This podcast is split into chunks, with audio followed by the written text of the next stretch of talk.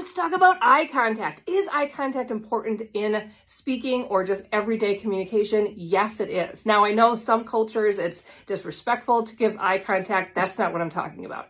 I'm talking about in general, when you are talking with someone, you need to look at them in their eyes. So many times people don't look at people in their eyes they feel embarrassed or they're not sure about what they're saying. I'm telling you, why would I listen to you if you're not even willing to look at me?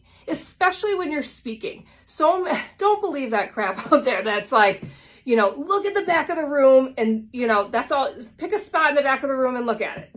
No.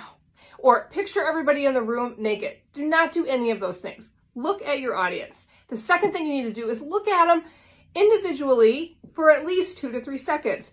1 1000, 2 1000, 1 1000, 2 1000. Most of the time, you are not looking at your audience long enough. Short Cast Club